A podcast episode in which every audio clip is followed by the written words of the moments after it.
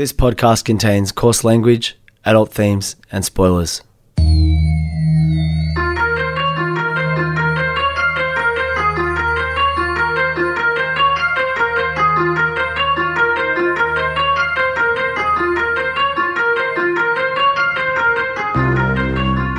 My name's Peach, and for the past couple of years, I've been helping my friend Shag overcome his childhood aversions to everyday foods in the podcast Fussy Eater. Now it's his turn to help me conquer my phobia of scary movies over one spooky night in the FBI studios, one Wikipedia synopsis at a time. This is Spooker. Hey, Peach, do you think you've ever been in a cult before? Ah, that's a really good question. I don't think so. It sort of leads to the definition debate, right? Of like, okay, what is a cult? It has religion at its center. So I don't want to hijack this. No, no, I'm really keen. But- like, it was a genuine question. I'm keen to Yeah. hear your answer. It's got religion at its center, and I certainly was taken to church as a child. I think it attempts to segregate you away from the outside world, doesn't it? Because the outside world's not to be trusted. I think that's probably a fundamental part of a cult. So I think no. I look. I was taken to church for touchy feely progressive Catholicism till I was sixteen, and I was like, mm, pretty sure this is all made up. But um, uh, so see you later. I won't be And back. honestly, like, honestly, we, we mean no disrespect. Obviously, Oh, like, yeah. we are open to anything. These are purely our opinions. Yeah, and that was the cool thing about the form of Catholicism. Of like, faith is a blessing. I was like, okay, cool. I didn't get like I didn't get faith. That's all right. um, you know, heaps of other stuff. So that's fine. Um, I didn't get faith, and God, he he decided I wouldn't believe in him. So good on him. And uh, here we find ourselves. But I guess, yeah, what is a cult? Um, religion, certainly. Um, segregation away from the outside world, certainly.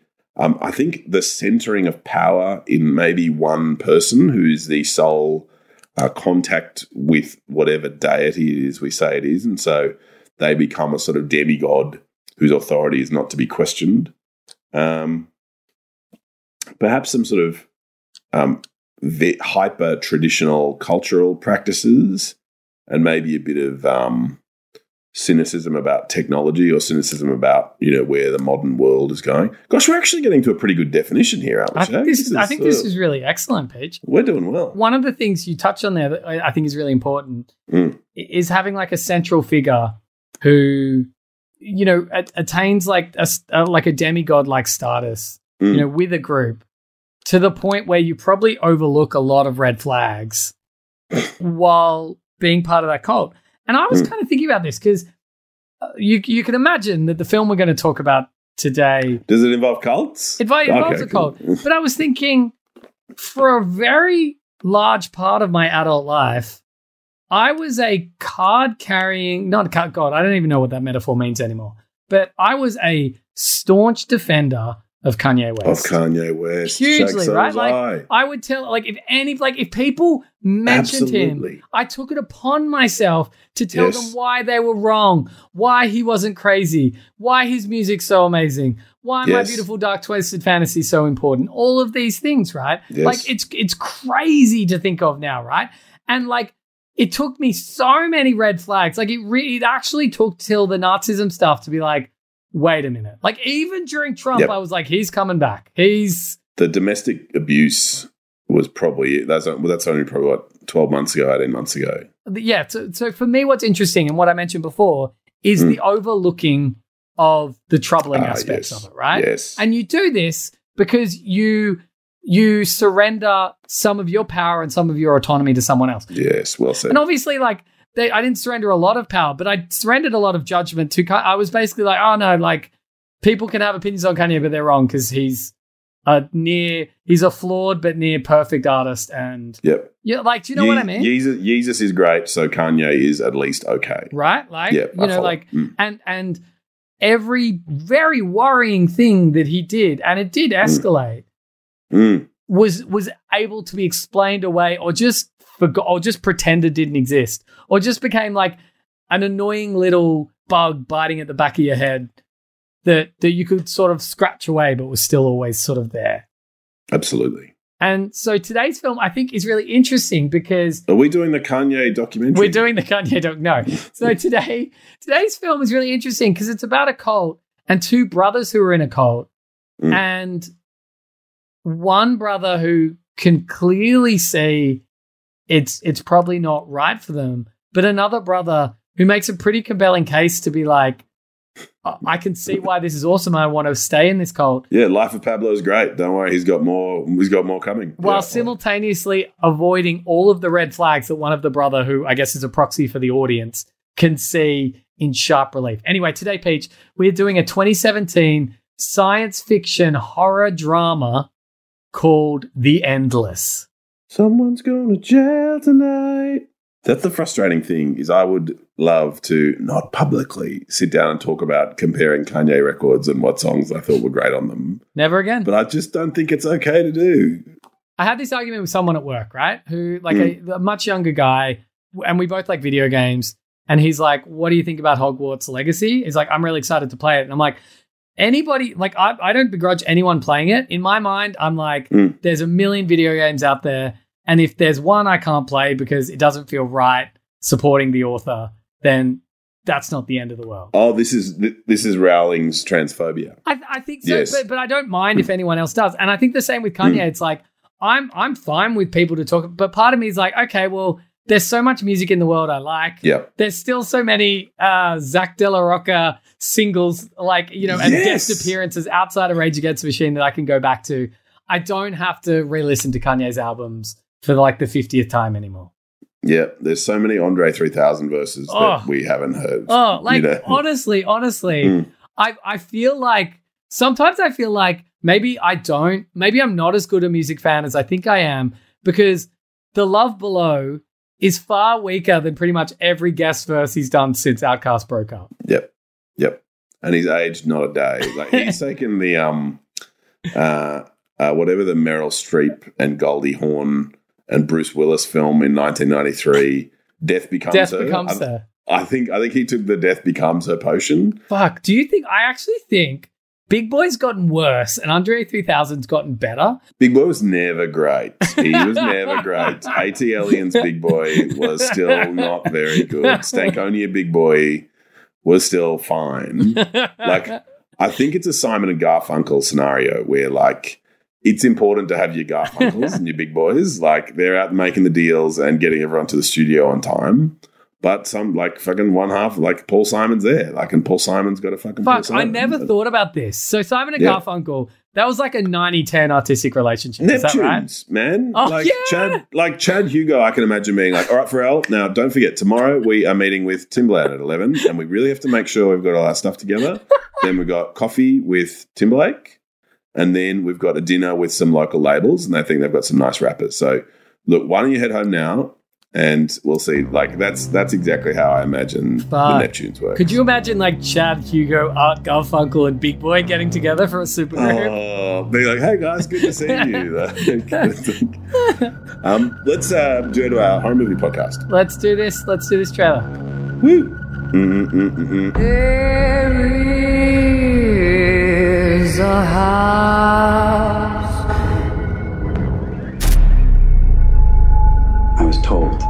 They were all going to kill themselves. That's why we left the cult. They sent us a video. Whoever's watching, I just wanted to say the Ascension is something that we've all been looking forward to. We couldn't be happier. I want to go back. One day, one night, we come straight back. Good to see you two. And what the dickens brings you all the way out here? Just thought we'd visit while you're uh, here. We're always here. I used to make a lot of your clothes. You remember that? They're all in like their 40s. They just look young. It's weird. Why come back now? The video you sent. What video? Runs all this? You go find it. Who's next? It doesn't let me sleep. It doesn't let me dream. What? There's Something down there. If you let it control you, it's gonna control you over and over again. We're couldn't be happier, happier, happier. There's something out here, isn't there? Yeah, I don't need to watch more. Like that looks sick. This looks cool, Shag. I'm pumped about this. This is a sick movie, right? yeah, Uh, yeah. No, I'm having fun already. It also got like just just a bit of shade, and I think you can tell from watching the trailer. Just to describe it to you listening, if you haven't seen the trailer and haven't seen this film, Mm. is that it like it does look very cheap. It's clearly a very cheaply made film. And there was a review on RogerEbert.com that's like, it just goes to show that if you've got great actors, a great script, and a great premise, you don't need money to make a great film, which is such a backhanded compliment because it's basically being like, this film looks like it's cheap as shit. yeah, it looks shit. right? But anyway, it does. It does look cheap, but it's very compelling, and the idea is super cool. And I mean, the Wikipedia describes it as a science fiction horror drama, and I think that's right. Like, it's borderline science fiction, but it takes a sci-fi concept Mm. and makes it a little bit feel bad club Nice. in a way that I never expected it to be made. That makes me really excited. Makes me want to share this with you. Okay. So brothers Justin and Aaron Smith, so Justin's the older brother and sort of the one that looks after them, receive a video cassette in the mail made by Camp Arcadia. How would you they- watch that? How would they? How on earth? What, what would they have done? Well, I mean, it's explained really well. So they get Oh. this old videotape. Maybe I should stop interrupting. What do you reckon? No, no, no. But this is a good point, right? Because this Mm. is not in the Wikipedia synopsis. Mm. So Aaron gets it in the mail. So he goes to a nearby like rummage sale place that has a bunch of cameras for sale, and he finds a camera that fits the tape, takes it home, and they watch it. And it's a tape by one of the girls they remember from this camp, basically being like, "Hey guys, camp's still here, still growing stuff, still making stuff. Everyone's still got their hobbies. If you want to come back, we're still here. Check us out sometime." And I think it's probably really important to note that at Camp Arcadia, because I'm not sure if it'll be um, talked about here, Mm. it is essentially a commune. They're all, they grow their own vegetables to make their own food. I Mm. think they make beer that they then sell to make money for the commune. Everybody sort of has their own hobby that they're working on. So one girl's designing clothes, one girl's learning to be a singer. There's this one guy that's working on like a never-ending physics equation. That's what Camp Arcadia is. Mm. But Justin and Aaron have a different recollection of events, right? Justin says that even though the group seems harmless, they're actually a UFO death cult. They were always talking about an ascension, and that all that means is a mass suicide. Mm. While Aaron, who's the younger one, and is always told what to do by Justin because it's kind of, they only have each other, Mm. Only remembers them as a harmless and friendly commune. Aaron points out that the video cassette proves the members are still alive. Justin, however, is worried that talk of ascension may be code for some future mass suicide. Yeah, so they so he knows something's wrong. He knows they talk about the ascension and they never explain what it is. Uh, and so this may be a veiled cry for help, hey? Yeah. Uh, of like, hey, And- everything's and- cool. Maybe an ascension coming up. But it's also a bit weird soon. that, yeah, like, why did they get this? But at the same time, their lives suck, right? So they left this cult when they were really young. Mm. They since sort of ha- both have like cleaner jobs and they live together in a shitty apartment. We see that they give each other sort of haircuts. We find out that they missed a payment on the car and they're going to lose their car. Basically, nothing in their life's going well. And Aaron's a bit like, I know you say it's a UFO death cult, but I remember it being good. Our lives suck now. Can we just go back for one day? And Justin's like, okay, we'll go back for one day just so you can see that it's a cult and it's not as good as you remember. But I think like what I love about this is Mm. is this idea that hey, maybe being in a cult's not all bad. Do you know what this I mean? cult Like, seems all right, yeah. but maybe there's a sense of belonging that you don't have. Mm. Like, I think the thing people miss out on, uh, like, well, it's not that people miss out on, but what's not focused enough. God, here's me being shag pilled again. But Yeah. on the like radicalization of young Mm. people on the internet, it's because like it gives them a sense of belonging, even if Yeah. it, you know, giving someone a common enemy becomes a sense of belonging. Yeah, hugely. And the um, defining the group that, like, defining who is us and who is fucking not us is also Yeah. a very like empowering thing to do to create a culture. Like, even like like you'd have throwaway lines these days about certain types of exercise that I'll be like, oh yeah, not the fucking cult of this, cult of that. You know, five years ago CrossFit, three years ago F forty five. one year ago, that fucking weird ballet one that's fucking intense, especially um, what those blokes can do. But um, there's that element of, yeah, insult us as much as you like. Like, we get it. Like, we know you outsiders wouldn't get it. Um, it's only us who are in the cult who get it. So it doesn't matter how much Justin's like it's a death cult. Like that mm. doesn't matter to Aaron. All that matters to Aaron is he wants that sense of belonging, which Justin isn't mm. actively interrogating. Anyway, so Justin and Aaron then head to the backwoods of San Diego mm. where they find Camp Arcadia. Now there's a few interesting things. Like on the way, there are these weird natural stone structures that are essentially like a pile of rocks stuck together rising like up to about chest height Weird. Okay. right? And almost like a demarcation of an area. And as they get closer to the area, they find more of these things. But when they get there, they get a friendly welcome and everyone remembers them. Weirdly, Mm. none of the members seem to have aged in the decades since the brothers left. And Mhm. they do it cleverly. Justin's basically like, isn't it weird that everyone here should be like older than us, but they all look younger than us? And Aaron explains it away. Like I said before, you you Mm. you don't look at the red flags. He's basically being like, no, these guys just eat. They they live off the land. They're eating their own produce. This is just what a healthy living does to you. Yeah. It makes you look like you haven't aged in ten years. Which I think is the opposite of living in the land because you'd always be in the sun and you'd be working yeah, really hard. Anyway, all right. You wouldn't be doing a lot. Your skincare regime would be like pretty minimal. Minimal. Minimal. All right. You're not doing Nicole Kidman like walking around in a huge hat and never letting your skin see sunlight or whatever. No one is wearing a huge hat in this film. I'm just no, putting that no huge there. hats. All right, okay. That does heighten the mystery. So Anna and Lizzie take an interest in Aaron and Justin, respectively. Although Aaron welcomes the attention, Justin stays aloof from everyone but his brother. So immediately they, they sort of latch on to the fact that Aaron clearly wants to stay around, but they try to latch on to Justin. It doesn't Yeah. work. So they sort of give him his distance. Why does your brother want you to go, Aaron? One of Yeah. the members, Hal, excitedly shows Justin a physics equation he's been working on. When Justin's like, but what's it about? He's like, you wouldn't understand if I told you. And he says it would be akin to describing an impossible color, as in, like, one of the many colors that our irises can't detect. I love that it's like, so I won't try. Like, it'd be very hard to describe, and I won't try. It's like, well, Well, okay. well, what's really interesting is how much the group is not revealing about what's happening at Camp Arcadia. But however, he hopes that Justin will eventually accept the group's beliefs now that he is older.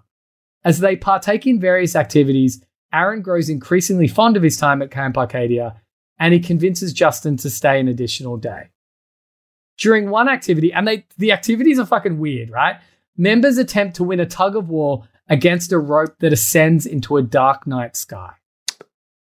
There's another one where they throw a ball up into the air and it hangs there just a bit longer than a ball should hang in the air before dropping to the ground. This feels very Christopher Nolan just at the moment, but yeah. It's really cool, right? It hmm. is. It's like if Christopher Nolan had this script, this film would have been world famous. Yep. The brothers separately notice increasingly weird occurrences while exploring the woods because Justin has been go- like when they first get there, Justin kind of goes for a run, and then the next morning he goes for a run as well. He goes for a lot of runs Mm. while they're at this cult that has bad memories for him, which is like, like I get it. Like I am fully addicted to like fitness and running at the moment, so Mm. I get the idea that I would go back to like the scene of childhood trauma and be like, well, like this sucks, but if I don't run today, it means I don't have time to run tomorrow, and then I'm God. I fucked up my whole week. So I get that. It's still a bit weird. But while exploring the woods, Justin becomes convinced an invisible entity is observing him, and he becomes like further convinced when all of a sudden it leaves a number of Polaroids in front of him. Like there's there's this, there's essentially this giant burst of wind. Like the dust is kicked up, and when the dust sort of settles, there's this circle of Polaroids around him. Weird. Yeah, okay. And they're all of him, or Well, featuring photos of him and a photograph of a boy, B U O W, which I think is funny because in the film they keep calling it a buoy, and I'm like, is it a buoy or is it just a no, boy? it's not fucking boy. Maybe it's someone who read the script and it's one of those words that you don't say out loud, and nobody, and it was a cheap production, right? So they're like, fuck it, buoy, let's go with it. But he What's calls that? it a buoy. And Arai. There are a A, couple Arai and Ori, yeah. Yeah. Uh, I told you my annihilation story, I'm sure. Yes, Yeah. yes. Mm. Yeah, look, so it's tough. Anyway, Where's that boy? so when Justin presses Hal for answers, because he's like, there's something going on, you know, you're kind of like the quasi leader of this place. And Hal's basically like, I'm not the leader, there's no leader here. And I don't know any more than anyone else here. But my physics equation is me trying to work out what's happening. And if you want to know what's happening, I recommend you swim, you find that boy on the lake. As soon as you find it, swim down to the bottom, and then you're going to get some answers. That sounds like pretty shit advice to me, but anyway. That night, He still doesn't want to explain his equation. He's like, it's great. I'm not going to explain it to you. It's the sickest equation ever. Yeah, that night, two moons rise in the sky. sick. Justin's like, again, this is weird. Hal's like, it's a atmosphere. It's kind of like in Mist, where he's like, just two storm fronts coming together, creating the evil mist. He's like, it's just a trick of the atmosphere. It's like the Northern Lights. Sometimes we just have two moons in the sky. It's like, Part of ah, me's like, that's not that. that I don't. Oh. I don't. I know how weak my mind is. I'd be like, great, just anything to make this normal. Like, this is too fucking weird. Great. Yep, atmosphere. It's crazy. anyway, all right, okay. Hal tells Justin to come to a conclusion before the third moon rises, because once there's a third moon in the sky, that signals the ascension. The next But day, I, so it's not atmosphere. He's explicitly saying it's not atmospheric. Okay. Anyway, Mm. Justin and Aaron go fishing because it turns out, you know how I said before, everyone has a hobby. When Aaron gets there, he's like, Well, I don't have a hobby. And they're like, Are you kidding? When you were here, you used to be really good at fishing. Maybe you should start fishing again. So it's like there's a reason What for them to go age was. Aaron when he left? Well, they were young. I think they were teenagers. Okay. So they go fishing. When Justin sees the boy from the photograph, he immediately takes his clothes off, dives into the water, returns with the toolbox, and says that something else is under the water. When they open the toolbox, they find another videotape. Freaked out by the strange events and ostentatious clues, Justin insists they leave immediately. But Aaron's like, okay, but let's at least have like let's the, the camp's organizing dinner, we'll go to that first. At the camp, Hal and Justin get into an argument because Hal's like, okay, well, let's. Uh, this Wikipedia synopsis is done so badly. They have dinner at Yeah. the camp, Yes. and Hal's like, Hal's like, well, you've got a tape. Why don't we all watch it together? Because this is at least going to explain what's going on. But what the tape shows is a TV interview that Justin and Aaron did after they left Camp Arcadia, where Justin pretends they're a UFO cult and says they've all been castrated. And Aaron's like, wait a minute, has no one here been castrated? And they're all like, no, we haven't been castrated. And it turns out once they left, Justin Mhm. pretty much, ga- I mean, uh, maybe I'm using the term gaslit wrong. I am using the term gaslit wrong. He basically just lied to Justin about what the what the cult was, so they would never go back. Because obviously Aaron really enjoyed it, but Justin knew something was wrong. So Justin told them that they were a UFO cult and they're all castrated and they're all fucked, but actually, seemingly they're just this hippie commune where weird stuff happens. yeah, okay. And so Aaron obviously gets really fucking pissed off and they have a massive argument. Hal intervenes. Justin calls Hal a cult leader. And Hal says Justin made up these lurid stories to tell the press about Camp Arcadia. And now it's actually fucked them all because it's hard for them to sell their beer because everyone thinks they're a cult. And the only reason Justin did this is because he wants to be a leader in the same way that he bosses his brother around. And he could never accept that even though Hal isn't really a leader and no one's a leader, everyone listens to Hal and no one listens to Justin. So everything comes out and it feels like maybe actually this place is not so bad and maybe Justin's been a bit of a dick. this feels very playish as well. I've got to say, this script. This this is a play we're watching. Well, they Yeah. had it. Well, they had a dinner party, and then Mhm. tensions arose and secrets were revealed. Like everything's a fucking play. Maybe that's Everything's maybe, a play. maybe that's one of the secrets of the Feel Bad Club. Outraged that Justin was misleading him too, Aaron refuses to leave. Justin goes off, tries to start the car, but it doesn't start, and he leaves to find help. Okay, we're in our final paragraph. Mm. And this is where Justin starts to encounter what's actually going on. So, on his way out, he encounters people who are stuck in what's, I don't think it's ever really explicitly named, but Mm. sort of time domes.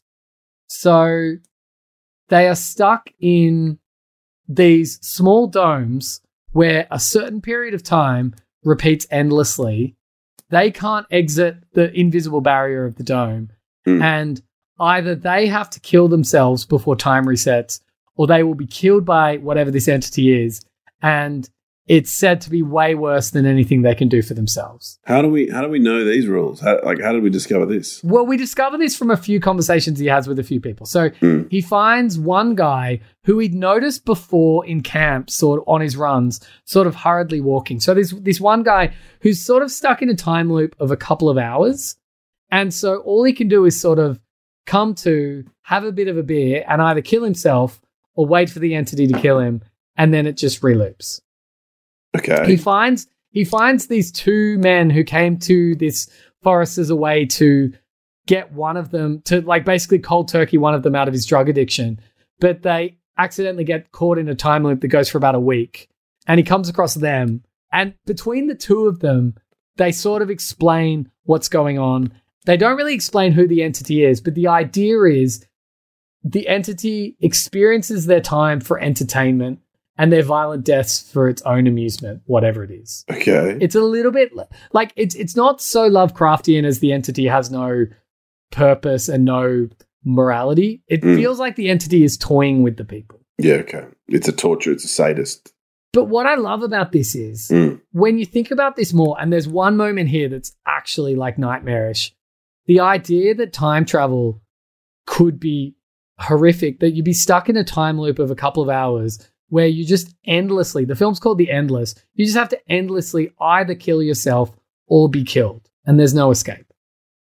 Um, yeah, that sounds pretty bad. I think that's a bit feel bad club. Will you return with perfect awareness? You know, Yeah. like, oh, fuck, I'm still in this fucking thing. You remember myself. everything, you remember the pain, you know what's going on. And in fact, the guy in the three hour time loop is basically like, there's a reason why my time loop is so short. It's so I can't sleep, so I can never dream, so I'm never not aware of what is happening to me, Oh, God. which is so fucked up.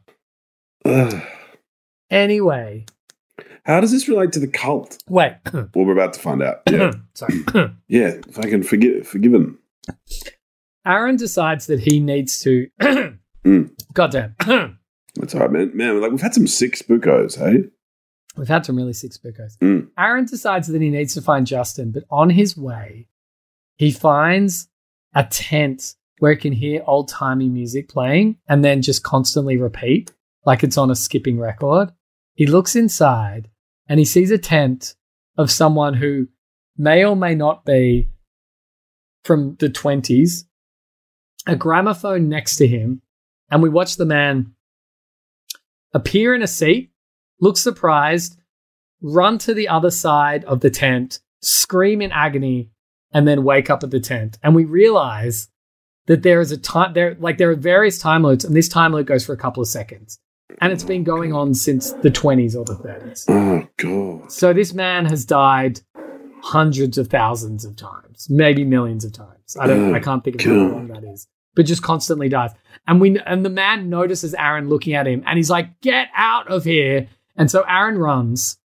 They find each other. Oh, uh, um, in an attempt to save, he, like he's like save, save. It's like save, get out of here, get out of here. Don't time. get don't get yeah. caught in a time loop, right? Yeah. So and and they essentially explain the rules, right? It's like if the entity traps you in a time loop, well, if you you get trapped in a time loop, if you die or the entity kills you, and then the moment that happens, you're trapped there forever and you can't escape. Oh and the God. entity seems to choose at will or at random the length and the you know the distance of these time loops, these time Oh time my domes. God.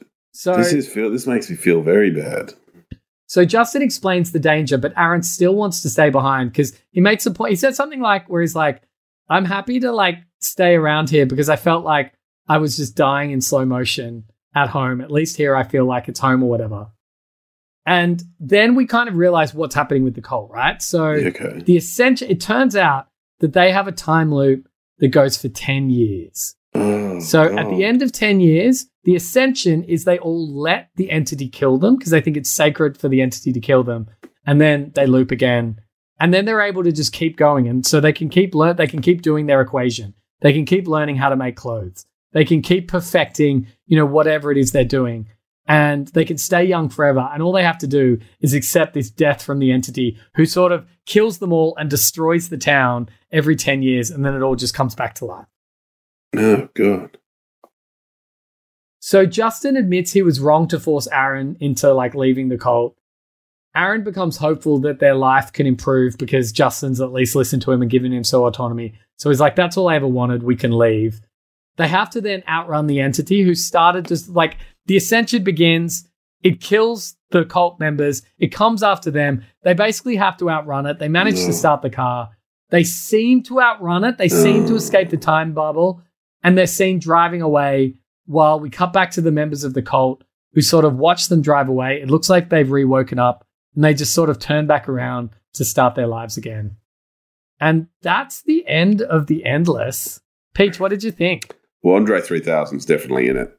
Like he just he's been refining his rap craft for so long. He's just better and he's better and he's better and he's better. He is an endless like source of like rap talent. Like he he will never fall off. That's my prediction. Like I probably would have said this about Kanye like two years ago. But Andre 3000 will never fall off. You heard it here first. Uh, if he if he does, I guess that's that's the real challenge as to as to where we come back. But but but Shake, perhaps it it, it sort of leads leads back to that conversation we were having the other week. And and I hate to be earnest, and I know Spooko is not not really about that earnestness, but there is something about wanting to continually improve your craft forever that is quite romantic. You know, like just being trapped of like I'm going to be the best fucking tailor ever. Oh my god, Peach, what would you be if you were stuck in Butcher. Camp Arcadia? Butcher. Oh, you'd be a butcher. Yeah. That fucking rules. Oh my god, and I could finally make a horror film. Yes, Shag. Every time you came back, you'd be like, no, no, no, no, no. Act three, it's got to be like this. Oh, Although it'd be rough though, because after about 10 time loops, I'd be like, I finally perfected it.